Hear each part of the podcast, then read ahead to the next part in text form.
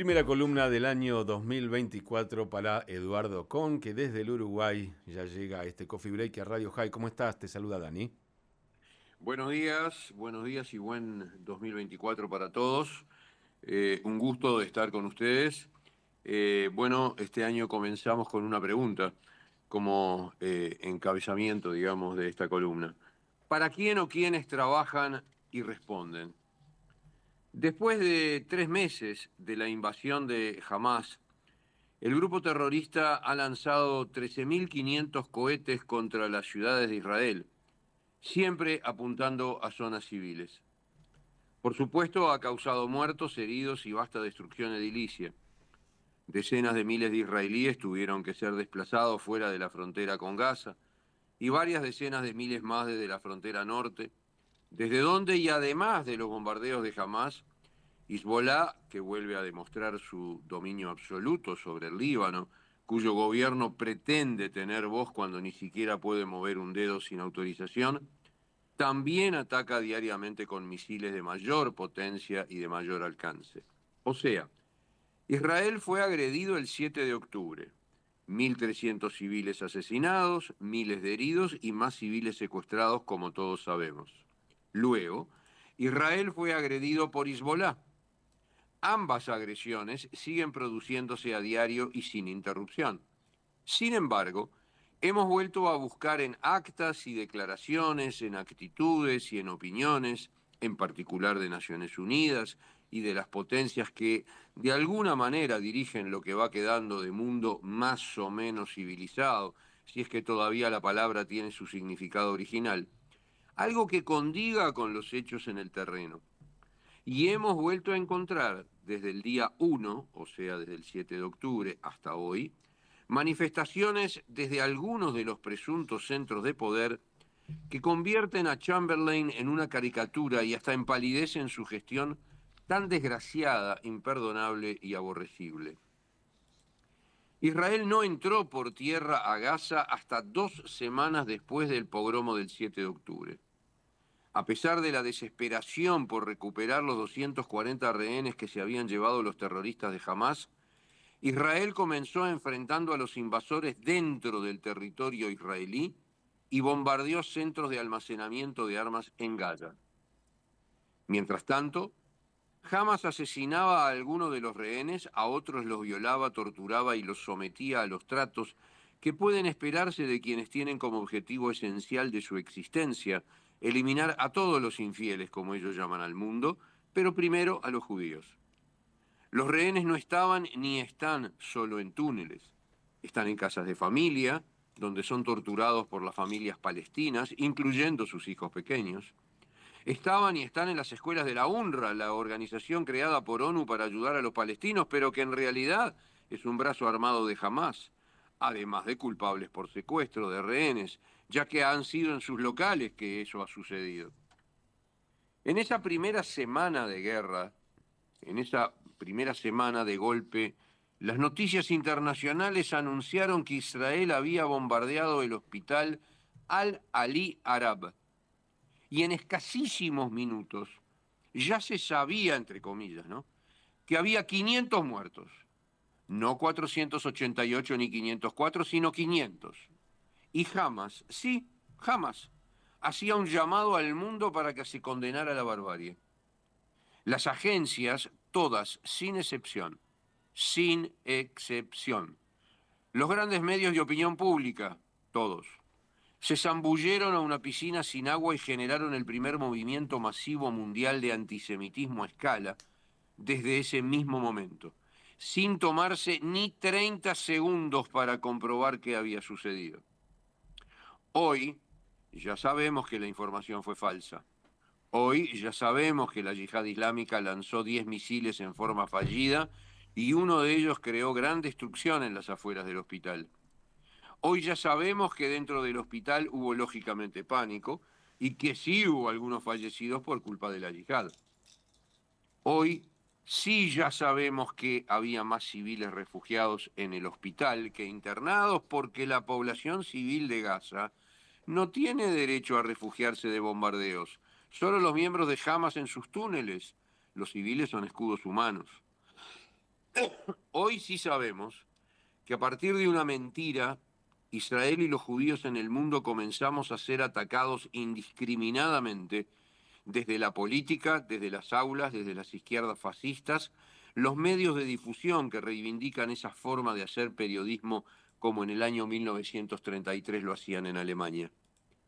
Voy a citar ahora declaraciones hechas por una sola, una sola autoridad mundial sobre el ataque al hospital Al-Ali Arab, para que con la perspectiva de tres meses podamos ver desde dónde partimos y por qué estamos hoy recorriendo caminos sin salida. Abro comillas. No encuentro palabras. Esta noche cientos de personas murieron de forma horrenda en un ataque masivo contra el hospital Al-Ali Arab en la ciudad de Gaza, que incluían pacientes, trabajadores sanitarios y familias que habían acudido buscando refugio dentro y en los alrededores del hospital. Una vez más, las víctimas son los más vulnerables. Es absolutamente inaceptable. Los hospitales son lugares inviolables, por lo que deben quedar protegidos a toda costa. Se deben exigir cuentas a los responsables de cualquier violación. Cerramos comillas. Esto lo dijo el alto comisionado de Derechos Humanos de la ONU, Volker Turk. Dio por buena la información de Hamas. Nunca en estos tres meses ni antes Turk ha mencionado a Hamas como grupo terrorista. Nunca desde que ocupa su cargo ha hecho mención a los objetivos de Hamas, a pesar de que Hamas sí lo ha hecho públicamente y con sumo fervor. Dijo en ese momento que los hospitales son lugares inviolables, cuando es imposible que la ONU aduzca no saber para qué usa Hamas los hospitales, qué túneles ha construido debajo de ellos y la retención de rehenes en esos mismos túneles. Y terminó ese día exigiendo rendición de cuentas a los culpables. ¿Qué rendición de cuentas ha siquiera intentado su gigantesca oficina repleta de funcionarios y presupuestos desorbitados hacer rendir a Hamas alguna vez o a la yihad islámica por la masacre contra su propia gente en el hospital? Tiro al blanco contra Israel.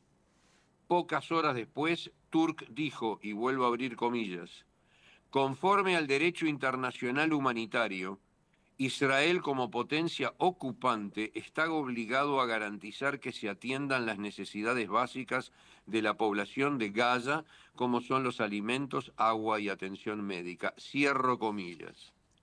Uno, Turk insiste en la, en la ocupación que no existe. ¿Por qué? Porque es funcional a su discurso y al tiro al blanco. Gaza fue y está cerrada herméticamente por Egipto. De eso ni una palabra. Israel se fue de Gaza en 2005. Lo sabe cualquier escolar por allí. Dos, ¿qué han hecho Turk y la monstruosa maquinaria burocrática de la ONU para impedir el saqueo por parte de Hamas de los camiones que entran a Gaza con alimentos y combustible? Pueden aducir que no hay combustible o peor que no había cuando jamás tenía y tiene todas sus redes de túneles iluminadas, sus barrios residenciales donde se han refugiado sus jefes, tienen todo lo que necesitan, cuando hasta hoy en día siguen lanzando misiles a Israel? El 7 de octubre, Turk declaró su consternación. 7 de octubre, el día del pogromo. Turk declaró su consternación por el lanzamiento de miles de cohetes desde Gaza, por lo que él denominó, y abro comillas, grupos armados palestinos, cierro comillas, y que estaba preocupado porque civiles israelíes habían sido secuestrados y llevados como rehenes. Turk no nombró a Hamas, iniciando desde el primer minuto del pogromo un perverso relato que continúa hasta hoy, obviamente, en el cual los asesinos no tienen nombre propio, a pesar de que ellos mismos distribuyeron videos de la masacre. Y vaya si se sintieron orgullosos por ello. A eso se agregó más crueldad. Desde el inicio, Turk no le concedió a Israel el legítimo uso de la defensa, cuando agregó que no aceptaba que Israel repeliera el ataque. O sea, parece que Israel ni siquiera podía enfrentar a los criminales que todavía estaban dentro de su propio territorio y que habían asesinado, degollado y quemado centenares de civiles. Nosotros no creemos en la futilidad de analizar intenciones, sí creemos en los hechos. Si el día del peor ataque contra el pueblo judío desde el holocausto el alto comisionado de la ONU para Derechos Humanos pretende negar la legítima defensa de la víctima, no acusa con claridad a los perpetradores, con lo cual tergiversa de entrada la realidad de quiénes son agresores y quiénes los agredidos, y durante tres meses empuja a buscar condenas mundiales contra el agredido, saltando por encima de civiles asesinados, violados y secuestrados, nos preguntamos, ¿para quién o para quiénes trabajan estos funcionarios?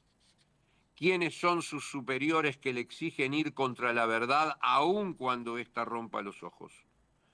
Porque en cuanto a resolver, no solucionan nada de nada.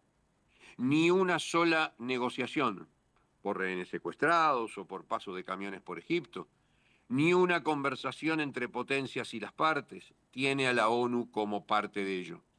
Entonces, son solo instrumentos de difusión maliciosa o no les importa integrar la maquinaria de antisemitismo mundial que ha tenido y tiene luz verde desde la implementación de acusaciones falsas y haber pervertido la realidad con la mutación de las víctimas en victimarios. La o las respuestas no son explosivas, estimados amigos oyentes, no son explosivas. Son lisa y llanamente repugnantes. Como siempre, gracias. Es un enorme lujo que nos damos tener tu palabra cada semana. Te mandamos un abrazo grande y para mañana un Shabbat Shalom. Que mañana podamos tener Shabbat Shalom, que podamos tener algún día de estos una luz por los secuestrados que siguen en Gaza y que tengamos un 2024 con el número cambiado y quizás con varias cosas más cambiadas. Un abrazo enorme a todos los oyentes desde Uruguay. Allí estaba Eduardo Con.